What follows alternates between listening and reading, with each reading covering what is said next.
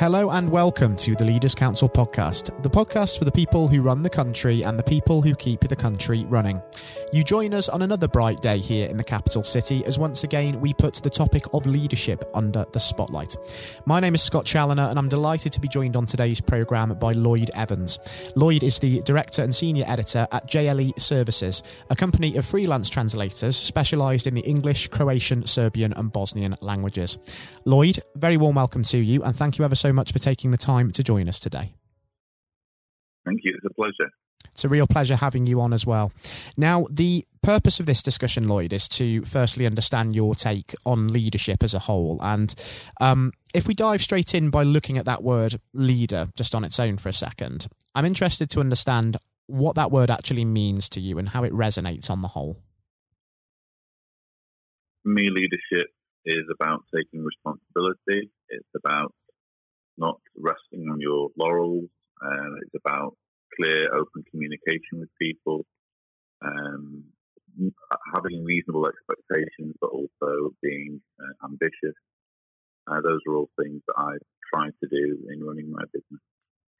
So, would you say, um, in light of that, that your leadership style tends to be quite collaborative and quite sort of inclusive as a result of that? Well, it has to be because um, I'm a sole trader you mentioned about uh, translation. Uh, that's actually something that I did, I was involved in, but um, I've had to adapt over the years. Mm. And at the mm. moment, I'm a, a, more of a writer and filmmaker. So uh, that involves lots of collaboration with different people and being uh, very flexible and uh, and learning new skills, learning new fields of information. So that's part of what I've been about over the last few years. And adaptability and flexibility are two very important elements, not just of leadership, but also in business, especially in the context of the here and now, where COVID 19 has essentially forced businesses to innovate and adapt, be flexible where they weren't before. Um, have you found, in your case, Lloyd, that you've had to sort of change your approach in any sort of way to meet the challenges of the pandemic, or had you sort of adjusted enough beforehand and it's been pretty much business as usual? I have had, I have been hit by the pandemic, probably not in obvious ways. Um, I run a YouTube channel, uh, John Cedars as it's called. Um, I'm a former Jehovah's Witness, and I provide uh, resources for those who are who feel that they want to get out of that particular religion. And one of the things that we've been talking about has been the pandemic, and YouTube uh, initially clamped down quite heavily with its monetization for channels dealing with COVID 19. Um, I was also called upon by the inquiry into child sex abuse, the IICSA, IICSA inquiry. Um, I was I was called upon as a core participant for their hearings into abuse in religious settings, but those hearings got postponed due to the pandemic. Mm. Um, so that was a that was a big blow, and it's one of those things where you you have to adapt. You have to find uh, new ways of, co- of cooperating. Fortunately, the hearings have been postponed, so I'll be able to be involved at, at a later date. But nonetheless, it's been uh, an, an area in which flexibility has been called for. Mm, absolutely, and it's good, of course, that there is that on the horizon to give yourself something uh, to occupy the mind when we do sort of move out of the pandemic and towards the new normal that everybody's talking about. Um, and if we sort of address the new normal uh, just for a moment, what features of the lockdown period do you think might become permanent parts of the way that we operate and we do business in this country? I think that the, the pandemic has been a huge shock to society, and it's made people realise uh, how what a prevalent threat pathogens are. And I think that in future uh, we're going to have to learn to be less blasé about these issues. I think social distancing, in one form or other, is here to stay. Uh, I think uh, companies will need to be need to learn to be far more um, flexible and not bank on a constant flow of business. Uh, so yeah, I think that there are some elements of this pandemic that uh, that will be the new normal, and it will be difficult for people to adapt to. Mm. And do you think, especially pre-pandemic, we took that human social interaction side of things for granted, especially in the context of uh, the workplace, because we've now lost that and we're finding that we are missing it quite a lot. And ultimately, as human beings, we are social creatures, aren't we? Oh, absolutely. And look, um, you, you can't beat actually being in a room with someone when you're having a conversation, you're conveying ideas, and you're learning from each other. Nothing quite beats that that human interaction. So we have lost something, unfortunately, uh, in the way businesses from now on will have to operate on a more remote basis. Um, unfortunately what we're going to have to do with the IICSA hearings, um, do them remotely. And I resent it, quite frankly, because I was looking forward to being in the room and being able to engage with people on a, human level. So, yeah, it, it's just one of those things, unfortunately. We can't control this, and, and COVID 19 isn't necessarily a blessing in disguise. It's just something that we're getting flexibility and leadership. And what it has brought about as well, this uh, pandemic situation, is a renewed focus on issues such as mental health and well-being as well. And it's really highlighted the fact that people management within leadership in the context of businesses is incredibly important because obviously some people will adapt better to changing working environments and circumstances whether they've had to adapt to home working or whether they've had to continue working on site under new safety procedures whereas other people might need a little bit more reassurance and a little bit more encouragement from those above them. Um, how important do you think that mental health is in leadership both in terms of one's own mental health and that of one's colleagues as well? It's absolutely crucial. Um, it's actually quite a big factor I think when you are a sole um, a sole trader or a sole director like I am, you're working on your own an awful lot. Um, you need to be able to motivate yourself. There's pressure to keep working.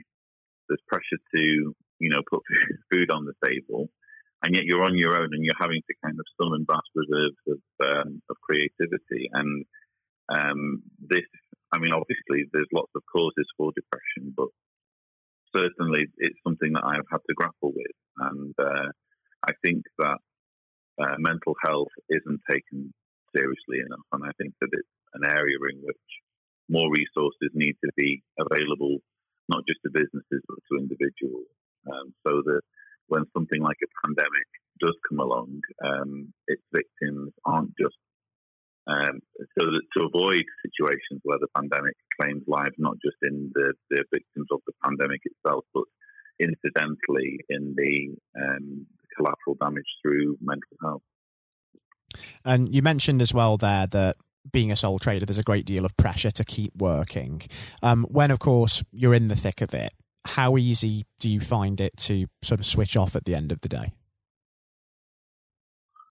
Uh, I've had to learn to be very flexible with my own working hours and ride the wave of creativity when it comes. It's a little bit different when you're doing creative work like filmmaking as opposed to, I don't know, bookkeeping or mm. or bricklaying. When you're doing those sorts of jobs, it's a very kind of mechanical process. Whereas when you're when you're writing and you're creating, you know, uh, creating things, a, I think there's a different uh, process to it. So I've had to learn to ride the wave of creativity and comes and give myself uh, time to breathe uh, when that wave isn't there. Because if you force it, if you if you force yourself to always drive barren cells, um, it can be quite detrimental.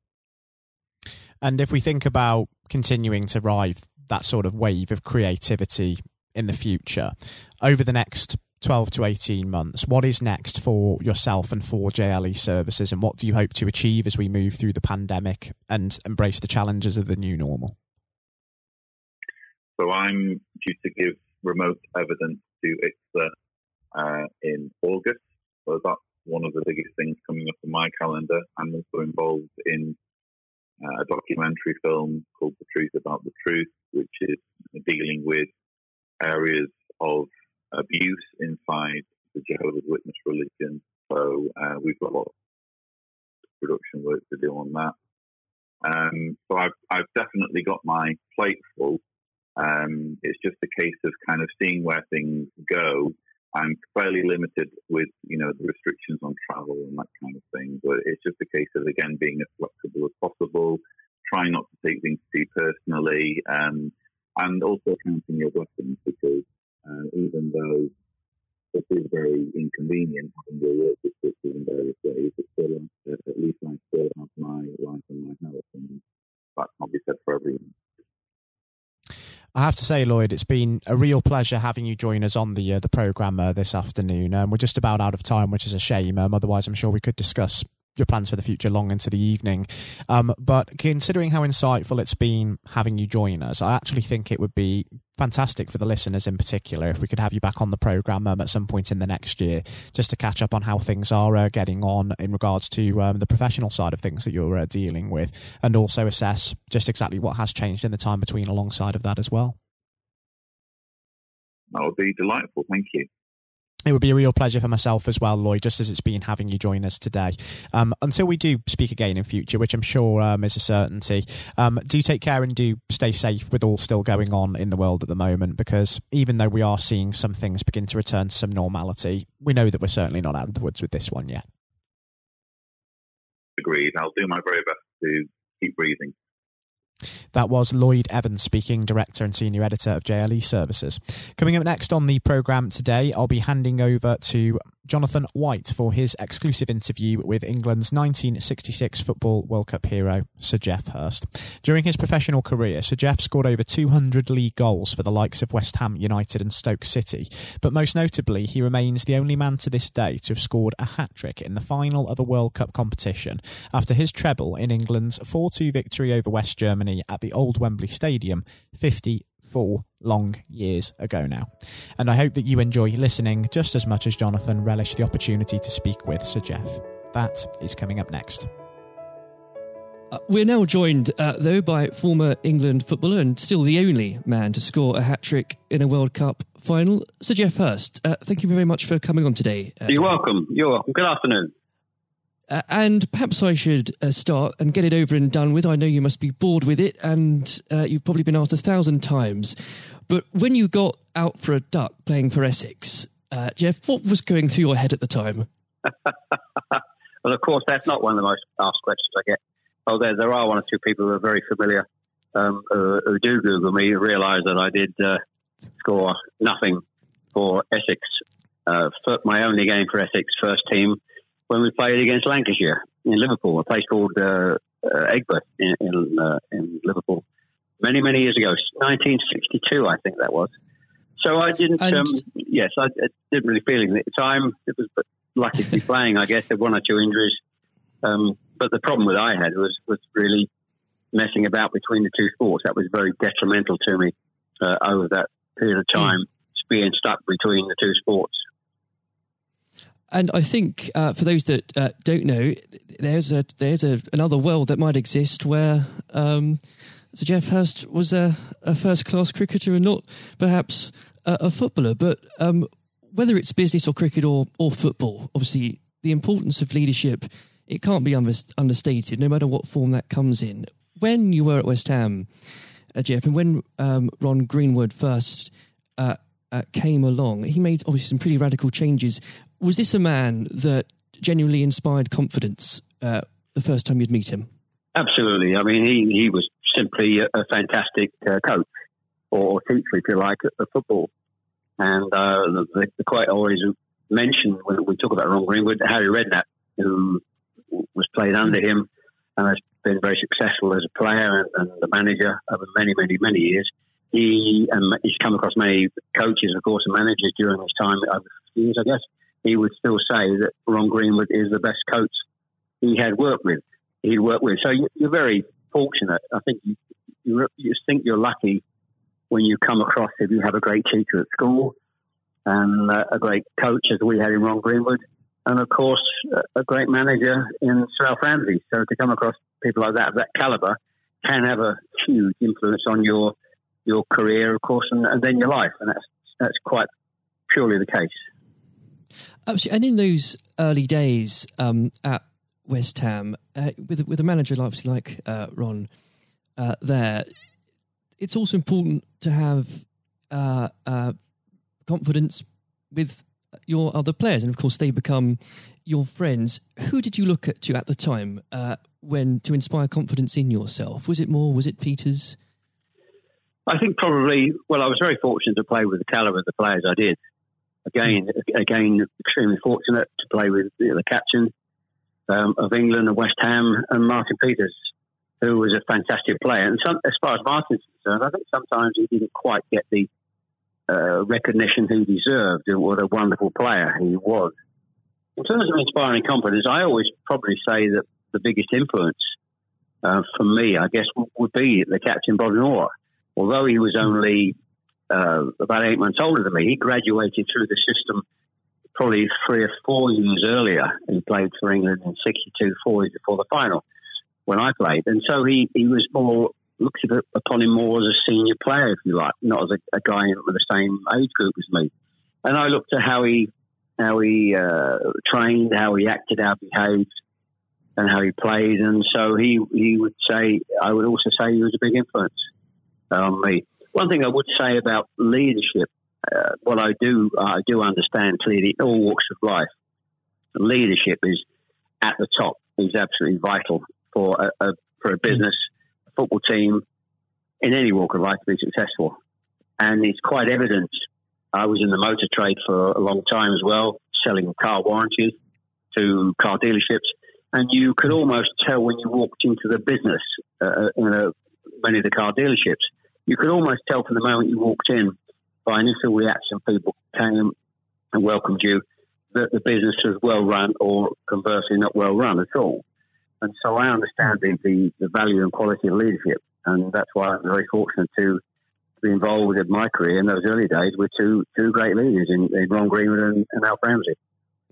Absolutely. And um, since you've already uh, brought him up, uh, Geoff, I think it'd be remiss not to go a little bit further with that. But obviously, uh, after uh, at West Ham, your uh, playing came to the attention of uh, Sir Alf Ramsey. Now, there's a man I'm sure when you walked into a room, you knew who was um, in charge. When it came to managing that England team, what was his style like, Geoff? Well, one thing, the first thing I say about Alf Ramsey, he's probably over my life the most powerful influence who had on me um, as a person.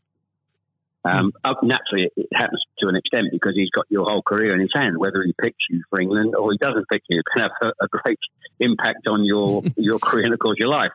But yep. in that era, I was involved for six or seven years.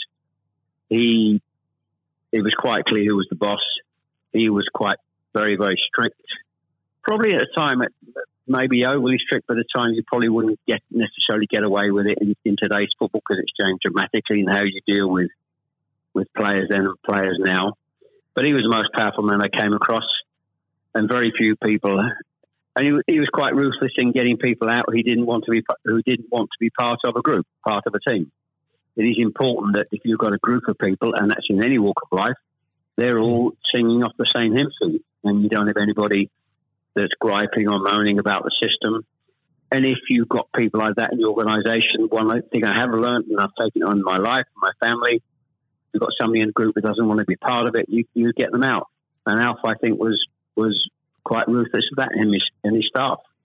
And I think that's one thing, I, one of the most serious ones I think I've learnt over a long period of time.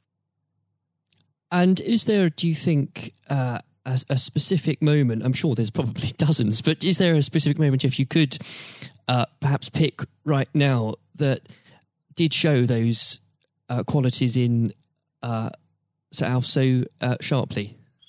Yes, I think for, for me, certainly um, I think there are instances of players who you thought would, would be in the team or certainly in the squad, and surprising they were not.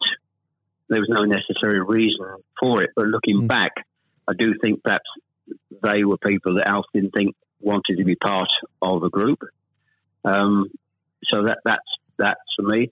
In terms of my personal view, I think that it looked prior to the um, World Cup that I was going to be playing um, in it only a few games before. I was I was playing, and I played with Jimmy Greaves in a game against Yugoslavia only a couple of months before the final. And it looked at that stage as if I was going to be, be playing in, in, the team. But uh, in a couple of friendly games, more friendly games before the final in Poland and uh, uh, Norway, I think, and Denmark, mm. I didn't. I played two of the four games, and I probably didn't quite replicate my my form that I'd been showing at West Ham and in the early couple of games for England. And he he left me out in the first game of, of the World Cup against uh, Uruguay. He started off with Jimmy Greaves and Roger Hunt. So I, I had an impact of thinking I at that stage I, like I was going to play, and didn't start because of just a lack of form. I didn't play quite well enough to justify my position, and somewhat fortuitously, I only got back in the team because of a, a nasty gash to shin um, on Jimmy Greaves' leg. And I think what you've said there, uh, Geoff, actually does sum that up really well. And more than that, whilst it's important to have that someone in charge with those qualities, it's almost useless if there isn't a strong and unified team behind them. And there really must have been moments, if maybe there weren't, but uh, let us know in that 66 competition, the prolonged pressure on all of you, you know, the weight of a nation, did it get to you? Oh, not for me personally, no. I, I think, and I don't, uh, not for me, not for a second. I think mm. I was just happy to be, know, be involved in the squad initially. Uh, not at all. I didn't. You're not aware of the magnitude of the occasion, really. Looking back out, mm. so I never really felt. People talk about pressure a lot, and it's there, and people players talk about. People talk about it in life. I didn't really feel necessarily feel any great pressure pressure during the time I was there. And what is also important to say about Alf Ramsey, the people he, he left behind that, that, were left in the squad after he'd moved one or two players out, the squad were uh, a, a, bunch of very hard nosed, professional, uh, top quality people. And that was again the leadership that Alf showed. He, he got people in together that were very, very strong personally. Um, uh, and I think that was part of the success we had. We were very, I always describe our, our group as hard nosed professionals. Um, we have some great players, but overall, they were great, hard nosed professional players um, and great quality people who we've kept in contact with, you know, over the years. And Geoff, I've got to ask, and I'm, I'm not making this up, I've genuinely heard that people do ask you whether or not you realised there were people on the pitch at that moment. I imagine you were busy on something else. Well, I, I did some theatre shows last year, they've gone fairly well, and we're going to do a series of uh, theatre shows. In fact, starting this week over the next uh, two or three months. And uh, at the end of the theatre shows, we have about 20 minutes where we uh, uh, allow the people in the audience to ask questions. And the, there's, I won't mention both, they're too long to talk about both questions. Um, one, the other one's a really stupid one. It's too long for me to tell you. It's absolutely ridiculous. but the, the, the other ridiculous question I get asked did I realise there were people on the pitch? And of course, I jokingly say, yes, I was just about to, to shoot to score the goal. And I looked round, put my foot on the ball, and looked round for a little while and said, oh dear, there are six or seven people running on the pitch. so that's, uh, I've had been asked that once at one of the theatre shows. so I joke, make a joke about that and saying, yes, I put my foot on the ball and waited, just had a, look, had a glance round, you know. Maybe it does prove there are things that, such as stupid questions, really. Um, oh, yeah, there, are, there certainly are. I've got another one which I won't bore you with. It won't be too long to tell you. Uh, I was in a Jersey or Channel Line, Jersey or Guernsey, uh, two or three mm. years ago, and most stupid, irrelevant questions, absolutely nothing to do with football whatsoever, which uh, was absolutely. But I can use that now because it, it is quite funny. well, maybe another time then. But we. Um, uh, well, you want me? I, I can tell you if you want. You want? You got time? I can tell, I tell you if you want. Geoff, go on, go. I think I, it would be silly if I said no at this point. Okay, so I was uh, doing a, a, at a dinner in in the Channel Islands, three or four hundred people, black tie dinner, uh, guest of honor. Mm. On this occasion, I was speaking for about twenty minutes, then allowing uh, questions from the audience at the end of the evening, and there was usual football questions. And then all of a sudden, I had a somebody at the back who who asked a question. I didn't quite hear what he said. He didn't have the microphone with him. So I said, I didn't hear what he said. Can you please give mm. this chap the microphone so I can hear clearly what he said? So the chap had the mic and he said, When a turtle loses its shell, is it naked or is it homeless? Right. what, what a question! What a question! Uh, I think that would be in, definitely in the stupid category, wouldn't it? So we had a laugh about that. Is- uh, uh, well, uh, and we, you've got to have a patient of a saint, I think, sometimes to put up with Well, things no, like that. But then again, I found it amusing. I just found it amusing. In fact, some of the audience found it highly amusing as well. So it did, uh, um, it did make again, laugh if you, that day. if you can put up with my questions, you can probably put up with uh, anything. Um, but there, there would have become a point, though, um, Geoff. I think um, you, you were a young man when obviously this happened. When you must have realised that people, teammates, began looking at you for leadership. Um, is that something that occurred to you, or did you just realise that by by quick one way or the other, people actually begin to look up for you for inspiration? Well, possibly. That's never really struck me until you've actually mentioned it now. Quite frankly, it's a new a new question. Mm. Does anybody look up to me? I'm sure perhaps uh, there are there are people who pay you compliments of, of uh, fans of, of West Ham and, uh, Stoke, and of course in, uh, England fans who. Um, I, I think probably uh, it would be very immodest of me to to suggest I, I felt that somebody was looking to me for inspiration. Um, You, But- you don't but, have to, but I will. uh, well, Um, it, it's, it's okay for a third party to do it. Uh, perhaps, um, perhaps that may have been the case over the years. Uh, people look at you and um, uh, maybe uh, it has a, helpful effect. Uh, but I do think you, you how you behave and set examples on and off the pitch is people must realise that that's that has an influence. How you react and behave Mm. to, to situations on and off the field surely probably has an impact to younger players coming in into the team latterly. Um, yeah, And and with that, looking at um, uh, football today, uh, is there anybody that you think, particularly on the field or the sidelines, that strikes you as someone with um, those qualities that you could identify in a in a natural leader? um, well, a, play, current players, you mean? Oh, players, managers, anybody that uh, you look to today, really. Well, I think some of the outstanding. I think the, the, the best example about a, a leader um, at the moment is is, is uh, Klopp at Liverpool.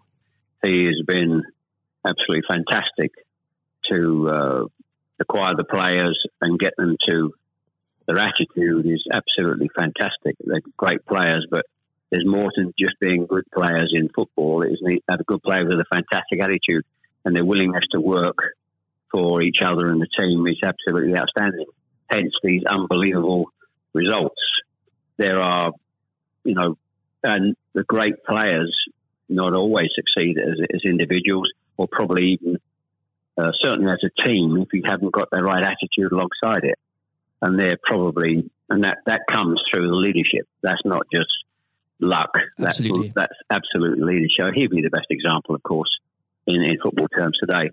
Uh, e- easily, easily.